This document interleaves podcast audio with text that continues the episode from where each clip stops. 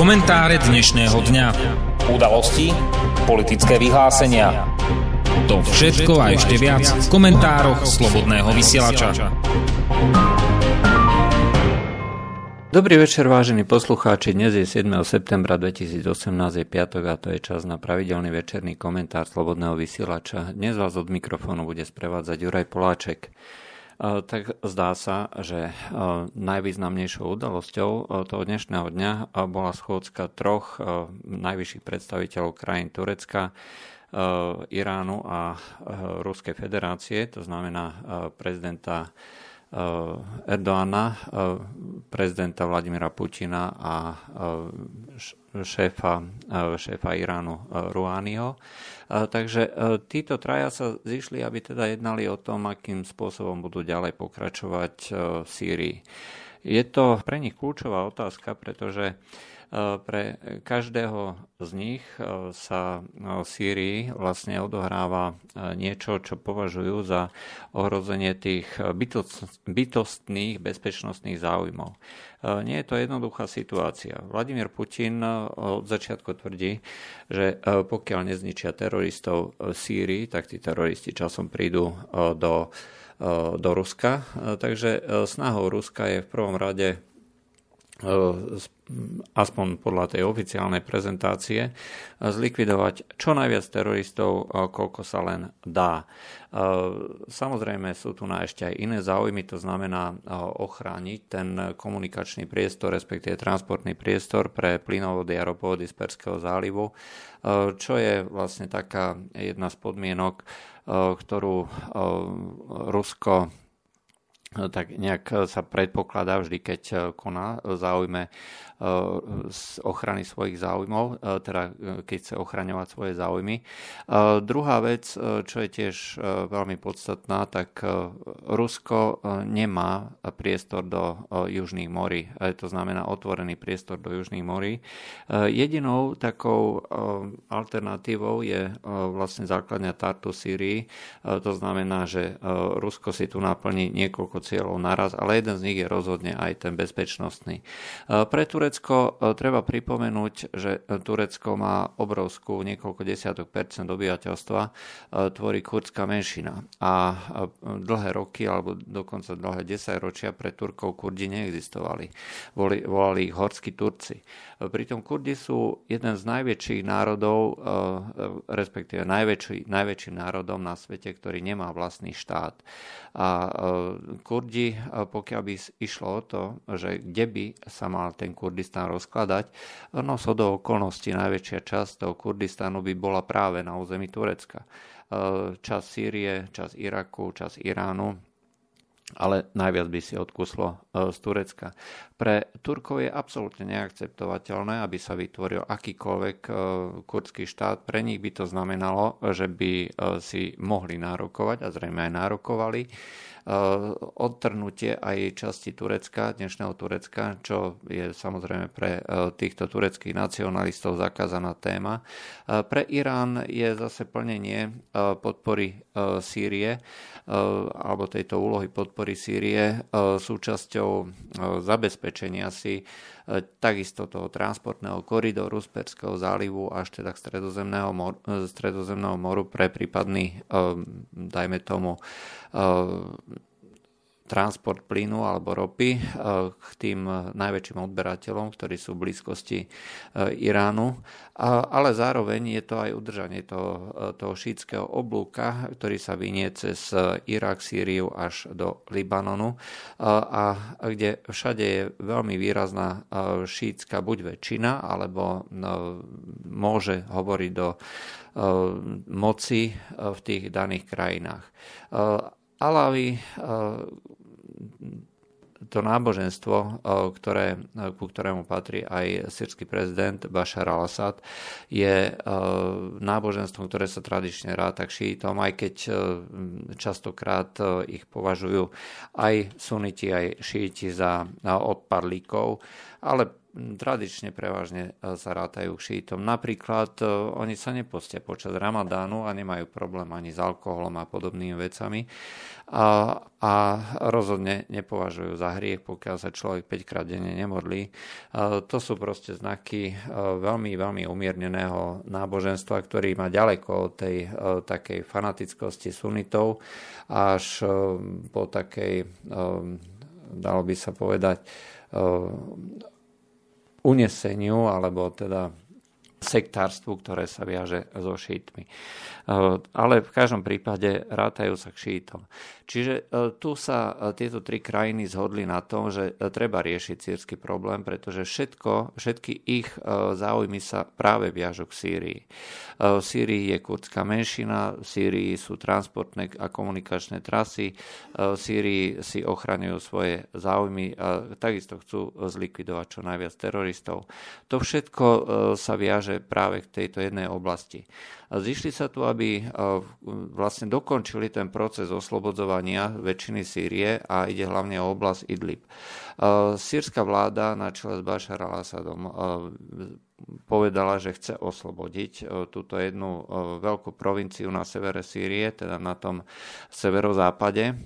A vzhľadom na to, že z tejto oblasti neustále prichádzajú útoky, či už na sírske mesto Alepo, alebo neustále púšťajú e, tie e, drony na ruskú základňu Mejmím, e, ktorá obsahuje veľké množstvo lietadiel. A napriek tomu, že protizdušná obrana v poslednom čase funguje úplne spolahlivo a zostreluje ďaleko pred tou základňou všetky tieto lietadla. Predsa len to ohrozuje bezpečnosť týchto tejto základne. A Turecko, ktoré malo byť garantom bezpečnosti tejto provincie, umiestnilo do, do jej vnútra, priamo dovnútra, veľké množstvo pozorovacích bodov, ktoré by mali vlastne týchto rôznych militantov zastaviť. Nedarí sa im to. A to bolo signálom aj pre Rusov, aj pre Sýriu, aby teda začali útok. Začalo bombardovanie v uplynulých dňoch a na toto bombardovanie reagovali viaceré krajiny, hlavne teda Spojené štáty, Anglicko, Francúzsko prejavili okamžitú ochotu bombardovať, bombardovať Sýriu, pokiaľ dôjde ku spusteniu chemických zbraní. To znamená, že v nasledujúcich dňoch zrejme bude musieť byť na túto úlohu, pokiaľ teda bude bombardovaná táto oblasť. Skutočne to bude musieť byť robené iba výlučne Eh, ruskými lietadlami, eh, aby nedošlo ku zámienke, že došlo k použitiu chemických zbraní, pretože eh, toto je štandardná zámienka, ktorú tieto západné krajiny neustále prejavujú, ale vždy sa to viaže iba so sírskymi lietadlami.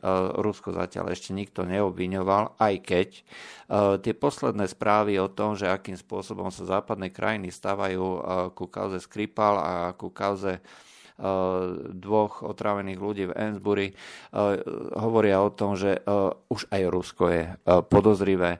Pokiaľ nejaké biele prílby ohlasia, že bol spustený niekde novičok, tak samozrejme potom útok môže byť vedený aj na ruské základne ruských vojakov a samozrejme aj na sírske ciele. Ono, totiž základom celého tohto uvažovania západu alebo celej tej logiky západných propagandistov aj intelektuálov nie je to, že či, či je Rusko v práve, či si tam plní nejaké ciele, alebo či vôbec došlo ku chemickým útokom. Základom je to, že pre nich je od začiatku tým zlým Bashar al-Assad. A tým pádom každý, kto podporuje, je na zlej strane a tým pádom každý, kto podporuje zlú stranu, je legitímnym cieľom. Toto je bohužiaľ smutná pravda dnešnej politiky a tu vôbec nezáleží na tom, že či niekto niekto má pravdu alebo nemá pravdu. A tu vôbec ani netreba zisťovať e, tie rôzne tzv. podozrenia alebo teda tie tzv. fakty, ktoré biele prílby vyťahnú. Vždy je dôležité, že e, sú na tej tzv. dobrej strane alebo sú proti tej zlej strane. A akékoľvek podozrenie, ktoré vyťahnú, netreba vôbec preverovať. E, tá zlá strana je proste zlá. A je sama o sebe, to je jej vlastnosť a čokoľvek, čokoľvek čokoľvek sa voči nej podnikne, všetko je legitímne. Preto bola legitímna aj tá invázia do Iraku, do Libie a do ďalších krajín. Je absolútne jedno, že čo vlastne sa na tú stranu vytiahne. Vždycky je dôležité, že je od začiatku vinná a tým pádom čokoľvek sa voči nej podnikne, aj keď je to na základe buď chabých dôkazov alebo dokonca vymyslených, ako v prípade bielých prilieb, tak všetky akcie sú vždy legitímne.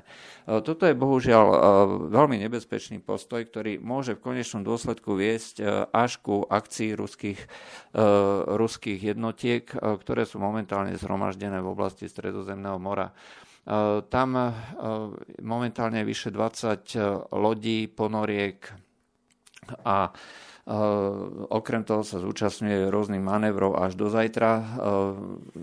Taká, takéto veľké zoskupenie, v podstate najväčšie zoskupenie ruskej, ruskej armády alebo ruskej flotily v podstate od studenej vojny robili cvičenia, ale tie cvičenia robili evidentne z dôvodu toho, aby odradili, odradili západné krajiny od toho, že e, použijú aj oni silu.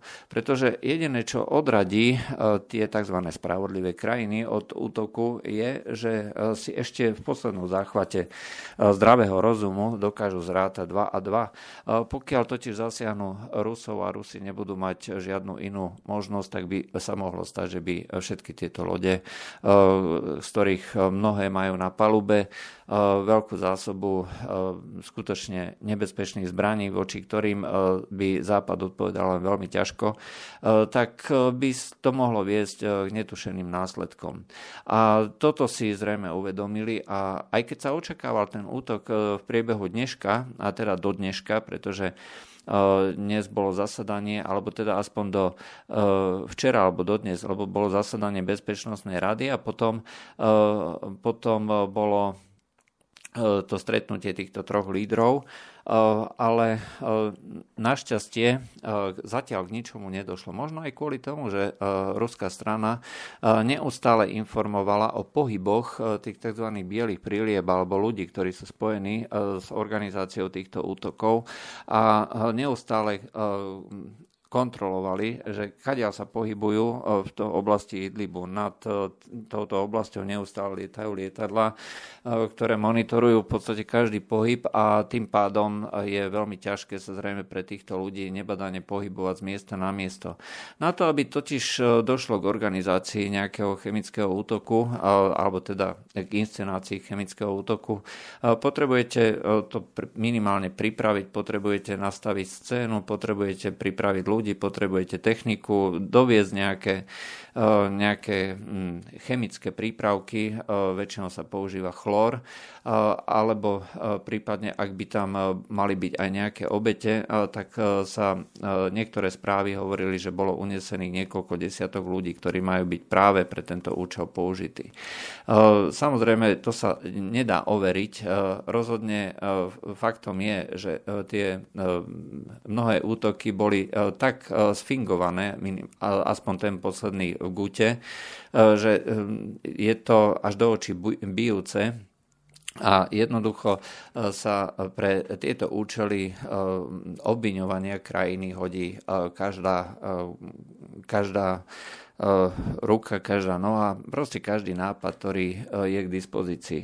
Čo je ale najhoršie, tak v skutočnosti osud e, ľudí e, v Sýrii nikoho nezaujíma. Spojené štáty už sa e, vyjadrili, že ústami Donalda Trumpa, ktorý pred pár mesiacmi ešte tvrdil, že v Sýrii Spojené štáty neostanú, dnes tú retoriku úplne zmenil, ale na to sme už u Trumpa zvyknutí. Vôbec si netreba všímať, čo robí. Nakoniec minulý rok tvrdil eh, alebo vydal príkaz, aby eh, jeho minister obrany zabil Bašara al-Assada a aby teda zautočil na Sýriu všetkými možnými zbraniami. To bol ten známy, známy útok takisto v provincii Idlib, o ktorom sa takisto veľmi výrazne pochybuje, že niečomu vôbec takémuto došlo, pretože s veľkou pravdepodobnosťou bol zasiahnutý sklad práve chemikálií, kde tá smrť bola s, veľkou pravdepodobnosťou, pokiaľ tam aj niečomu došlo, spôsobená tým, že unikli do vzdušia chemikálie teroristov. A to, že teroristi vyrábajú chemikálie, predsa už potvrdil aj náš slávny denník SME ešte pred nejakými troma rokmi, kde dokonca hovorí o odhalení laboratória, kde sa vyrába sarín, iperit, a podobné pekné látky, ktoré majú skutočne devastačný účinok na populáciu, pokiaľ by sa reálne použili. A oni sa aj použili a zdá sa, že väčšinou teroristami. To znamená, že je tu na provincia Idlib, okolo ktorej sa to všetko točí. Spojené štáty ústami Breta McGurka pred e, rokom sa takisto vyjadrili, že provincia Idlib je obrovský problém, e, pretože sa do nej dostávajú teroristi e, islamského štátu a takisto aj hlavne teda Al-Kaidy. A on proste sa vyjadril, že to, to je proste to je problém. To je problém. Al-Qaida si tu vytvára obrovské zázemie, že je to, že je to najväčšie bezpečné útočisko Al-Kaidy od dôb zhodenia dvojčiek konkrétne hovorí o provincii Idlib. A dneska Donald Trump tvrdí, že Rusko si nesmie dovoliť zautočiť na provinciu Idlib. A treba tiež pripomenúť, že záhadným spôsobom sa navýšil počet obyvateľov ešte pred nejakými pár mesiacmi v provincii Idlib bývalo nejaký 1,5 až 2 milióny obyvateľov a zase ten slávny denník SME po mesiacoch postupne zvyšoval o 500 tisíc, dnes je tam už vyše 3 miliónov ľudí. Stačí len čítať denník SME a človek sa dozvie o neuveriteľnej populačnej explózii rádovo v mesiacoch. Ale toto čo sa tu hovorí o, o, to, o humanitárnej katastrofe, e, predsa nikdy nebránilo Spojeným štátom, aby bombardovali, ale zase to len vyplýva z tej e, filozofie e, tzv. ľudských práv. Spojené štáty totiž majú oprávnenie bojovať proti komukoľvek a pokiaľ dojde ku civilným obetiam, sú to vždycky len vedľajšie škody, tie tzv. kolaterálne škody pri tom bohumilom dobrom cieli. Ale pokiaľ to robí e, niekto, kto je zlý, kto je označený e, ako zlý, kto má nálepku ako zlý, e, tak ten nemôže robiť prakticky nič, nemôže ani útočiť proti nejakým tým ďalším, pretože tým, že oni bojujú proti zlým, tak oni sú a priori dobrí, hej, oni sú zo základu dobrí. A tým pádom všetky, všetky tie povedzme straty sú označené ako vojnový zločin každý mŕtvý civilista je niečo, čo sa pripisuje na tú listinu zločinov, či už Ruska alebo, alebo Rusk, alebo Sýrie. V tomto ohľade majú veľmi zvláštnu pozíciu, má veľmi zvláštnu pozíciu Turecko. Na jednej strane sú dobrí, na druhej strane sú zlí. Z toho sa len ťažko západná propaganda nejakým spôsobom vie vyvliecť. Rozhodne sa úloha Turecka v týchto, v týchto veciach vynecháva a voči Turecku sa snažia nevyhraňovať. Turecko má totiž druhú najväčšiu pozemnú armádu v krajinách NATO, zo všetkých e, členov NATO. E, má, výkony, má vlastný výkonný priemysel, má skutočne konsolidovanú armádu a zároveň aj konsolidované politické vedenie, ktoré si ide za svojimi vlastnými cieľmi a nezaujíma ho nejaký Spojený štát, nejaké Spojené štáty. Čo bolo zaujímavé, tak sírsky vládny, teda in, turecký vládny denník Jeni Safak sa práve ohľadom tejto schôdzky vyjadril, že títo traja lídry by sa mali dohodnúť ohľadom Idlibu nie na boji, ale na tom, že Idlib sa zastabilizuje. To znamená, že turecká armáda skutočne nechá odzbrojiť tých najhorších teroristov a pošle ich do krajín pôvodu. Bohužiaľ, to znamená, že my by sme v Európe mali dostať veľký prídel niekoľko tisíc najhorších teroristov, pretože to sú zvyšky teroristov, ktoré boli postupne odvážané z celej Sýrie, či už zo stredu, z okolia Damašku, alebo z Hama, alebo z juhu do tej provincie Idlib. Tí, ktorí boli tzv. umiernení, tak tí sa dohodli s tou vládou. Tí, ktorí boli tí najhorší teroristi, tí odišli aj so svojimi rodinami alebo teda nejakými prívržencami a tam si povedali teda, že budú klásť posledný odpor a zahynú v mene džihádu a v mene islamu tak aby zobrali zo sebou čo najviac neveriaci. Čiže je toto najtvrdšie jadro. E, Turecko chce e, sa dohodnúť, e, zatiaľ ešte nevieme konkrétne výstupy, ale tak v najbližšom čase, alebo najneskôr v pondelok to už budeme vedieť, tak sa Turecko chce dohodnúť aj podľa tohto, tohto denníka, že sa nechá táto, táto provincia Idlib na pokoji s tým, že Turecko sa postará o stabilizáciu že nikto nebude na nikoho útočiť, že budú ozbrojení, teda odzbrojení tí najhorší teroristi a poslaní domov a tí zbranie by mali odozdať tej časti, ktorá je pod kontrolou tureckej armády, hej, to je tzv. slobodná sírska armáda a toto všetko by malo viesť k upokojeniu a s tým, že postupne sa bude rokovať a jednať o statuse tejto provincie. Toto sa hovorí práve v tomto vládnom denníku Jeny Safak a zároveň sa tam hovorí, že by mali zamerať títo traja lídry Sýrii svoje úsilie na Turecko, teda na Kurdsko, americkú časť Sýrie. Pripomína, že východ Sýrie je okupovaný a je okupovaný americkými jednotkami. A ešte raz pripomínam, je to náš spojenec NATO, ktorý jednoznačne hovorí, že tento, e, toto úsilie sírskej e, armády plus e, ďalších spojencov alebo takých virtuálnych spojencov Ruska, Iránu a Turecka by sa malo zamerať na boj s Amerikou a s Kurdami a oslobodiť východ Sýrie.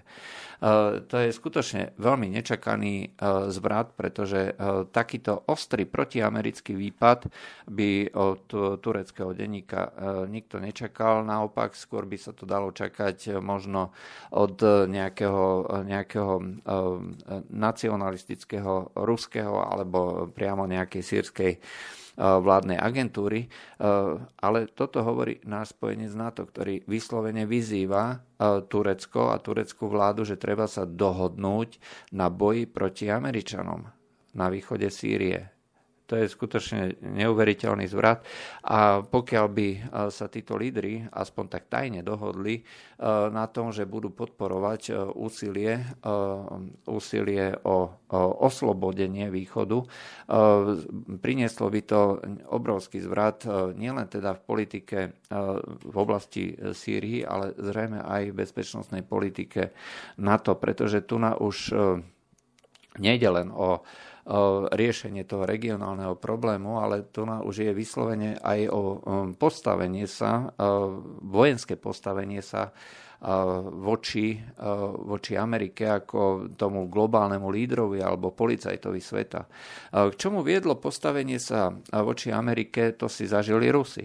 V roku 2013 predsa povedali Američanom, že strieľať na Sýriu nebudú a že jednoducho sa voči pri použití, e, tzv. použití chemických zbraní e, v Damašku v roku 2013. E, jednoducho treba vyvinúť diplomatické úsilie a treba Sýriu zbaviť chemických zbraní, čo, čo sa nakoniec aj udialo a v tom za nejaké, za nejaké 2-3 roky Sýria sa kompletne zbavila aj podľa Organizácie pre zákaz chemických zbraní. Takže to, čo vlastne dneska máme ako výsledok, či už to bola tá ukrajinská kríza, alebo potom neustále sa stupňujúci tlak Ameriky voči Rusku, ktorý dneska už zachádza do až, až paranoidných a obsesívnych, e, skutočne až, e, to sa nedá ináč popísať len lekárskymi termínmi do takýchto rovín, tak má práve počiatok práve v tom roku 2013, pretože dovtedy ešte Rusko nebolo tým jednoznačným vyzývateľom Spojených štátov, ale ako náhle sa postavilo, vojensky postavilo proti Spojeným štátom a nedovolilo bombardovať, Sýriu, tak si e, vlastne podpísalo začiatok, e, začiatok toho boja. A pokiaľ Turecko toto spraví, pretože doteraz to boli len diplomatické trenice, keď sa Turecko rozhodlo, že kúpi ten sírsky, teda ruský systém E400 protizdušnej obrany a dokonca už aj zaplatilo zálohu.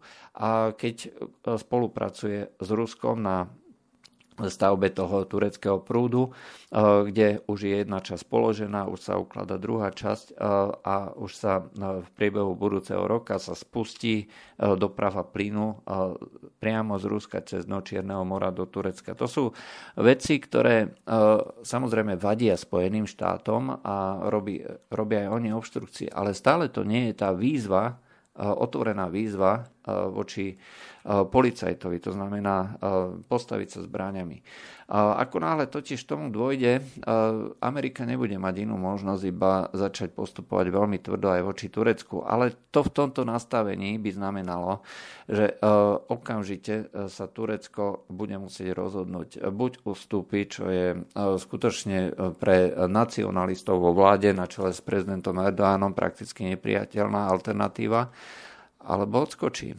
A Pamätáme si, že čo znamenalo, pokiaľ e, Amerika e, odmietla e, návrh Európskej armády Francúzska za čas de Gaulle.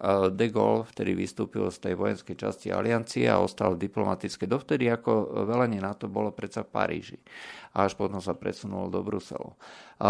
A toto by mohlo viesť minimálne k takémuto posuvu, geopolitickému posuvu a Turecko by zrejme nemalo inú možnosť e, iba sa jednoznačne orientovať aj so svojimi satelitmi e, alebo podporovateľmi alebo tí, ktorých ono podporuje, hlavne teda krajinami toho stredoazijského regiónu, kde e, sú turkické národy alebo krajiny. A vyslovene odskočiť od západu a e, dostať sa do e, spolku e, s tými krajinami organizácie šangajskej spolupráce, tá známa skratka SCO.